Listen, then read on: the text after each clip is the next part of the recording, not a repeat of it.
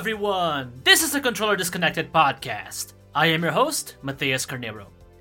It's been a while since we talked movies in the show, so I'm gonna do that today.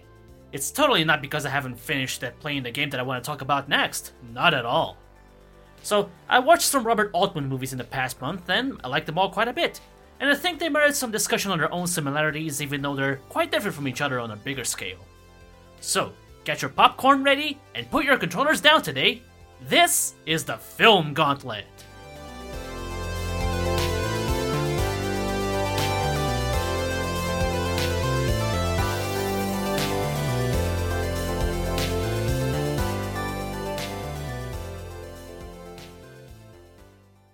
Like the previous time, I'll keep any potential spoilers to a minimum and only vaguely talk about the plot and storylines.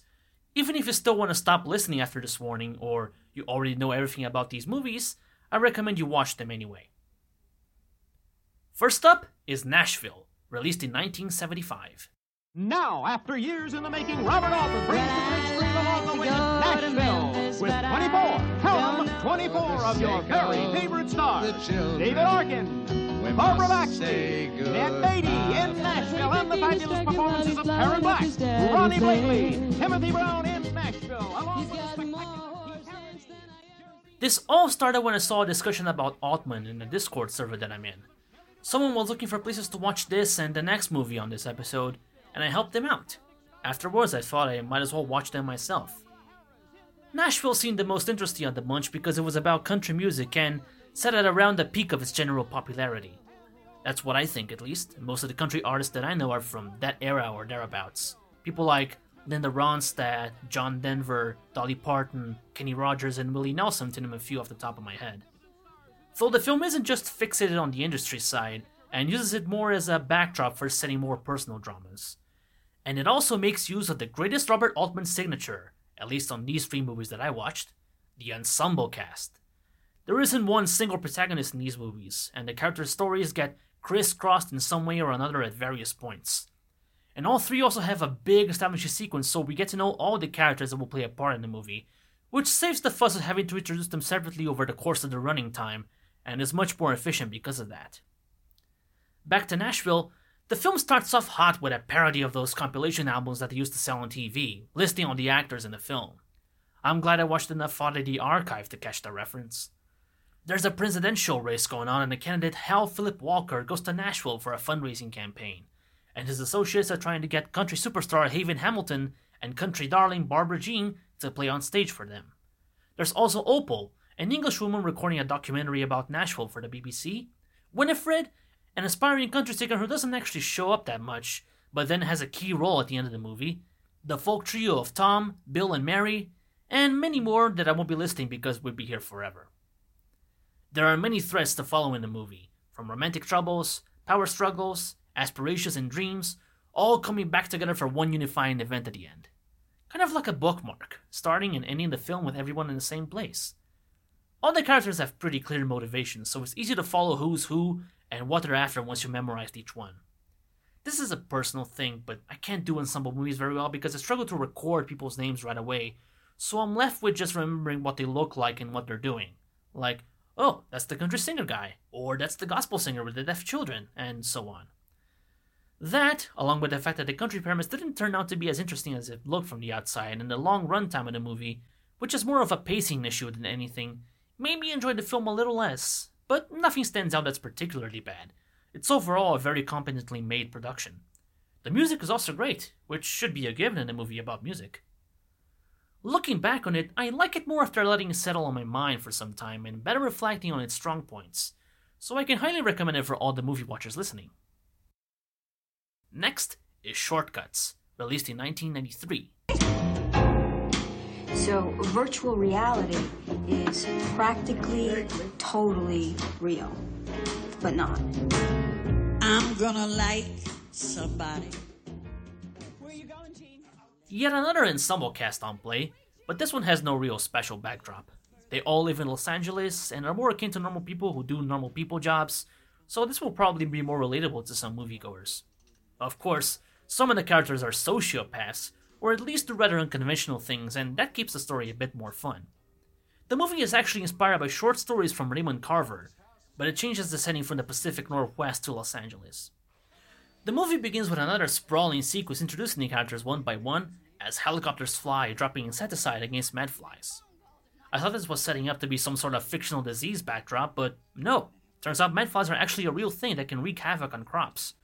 There was actually a problem about it in California in 1989, so if anything, the movie just keeping up with the trends in that time in this fact. Anyway, the characters come from many different backgrounds, varying from rich yuppies to high middle class families and a couple living in the trailer park. Like Nashville, the characters all intermingle at some points, and it was fun trying to think in what ways they get together next and being surprised at their interactions. There's also a fine degree of cringe humor at seeing the mother work as a phone sex operator while changing the diapers of her child. I mean, what else can you do while watching that situation? And there's also the group of guys who go out fishing only to find that there's a dead body on the river they're at, and then they just keep on fishing. Uh, yeah, I'll, I'll leave it up to you to judge that. this movie is actually longer than Nashville, clocking in at just over three hours, but it felt shorter to me. Maybe it was because it spent less time focusing on certain characters, so it would jump from scene to scene more quickly, or I just liked them better than the ones from Nashville, but I thought it had a better pace flowing. And don't even think of telling me you can't stand long movies. I know most of you probably watched Avengers Endgame without leaving the theater for a bathroom break, and you're also more than capable of binging entire TV show seasons in a single night. Anyway, this is the best of the three movies that I'll be talking about, so this is very highly recommended.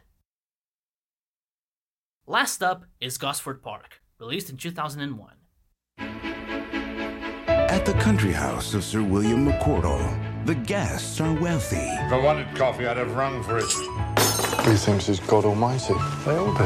Privileged. Ooh, yummy. What's she like to work for? She's a snobbish cow. Famous. Mr. Weissman's very odd. Apparently, he produces motion pictures. Hello, I'm Morris Weissman. Who? Yet another ensemble cast, but this time they're all gathered in the same place a high class country house in England, after which the movie is named. They're all enjoying themselves until one of them is murdered. So, this is a whodunit mystery movie, which I'm sure will already drive many people to watch it before I'm even finished talking about it. And for those of you who stayed, let me give you more reasons to watch it. This movie has two sets of characters who all convene in the same place but still separate from each other. There are the wealthy, posh people who sleep in the big, nice bedrooms and talk about dumb, posh stuff while drinking wine during dinner. And there's servants who are only around whenever they require their services, otherwise, they stay in the quarters below stairs doing the housekeeping, cooking, cleaning, and etc., and gossiping things about their masters to each other. The servants are obviously my favorite side of the bunch, as you may have gathered from my brief opinions on the rich people, but it's actually rather interesting seeing the drama they get themselves involved in, be it about money, sex, courtship, or duck shooting. That's not to say there aren't any hidden intentions for the servants, though. They also have their own share of mysteries and secrets to keep. The main difference of this movie when compared to the previous two is that there seems to be one main character to attach yourself to. Unlike the others where they get all mixed up at different points, since in this movie everyone is together from the start, it works better to have one of the people as a guide of sorts. That's what Kelly Macdonald's character is for. She's one of the newest servants, and so we get to learn through her eyes how the customs work. She's part of the audience in a sense. We are both instructed at the same time. This is the shortest movie of the bunch at about 2 hours and 20 minutes in length, so it's the one that flies by the most quickly. And for the reason I just stated, it's also the easiest to follow. So if you're looking for something more breezy to dip your toes into Robert Altman's filmography, this should be the best choice for you. Also, somewhat ironically, this was actually the first movie I watched out of the ones in this review, but I decided to talk about them chronologically to compare how the director's formula would be changed as time went on. It appears to me that they get less complicated with each title, so maybe Altman learned some refinements from all his experience.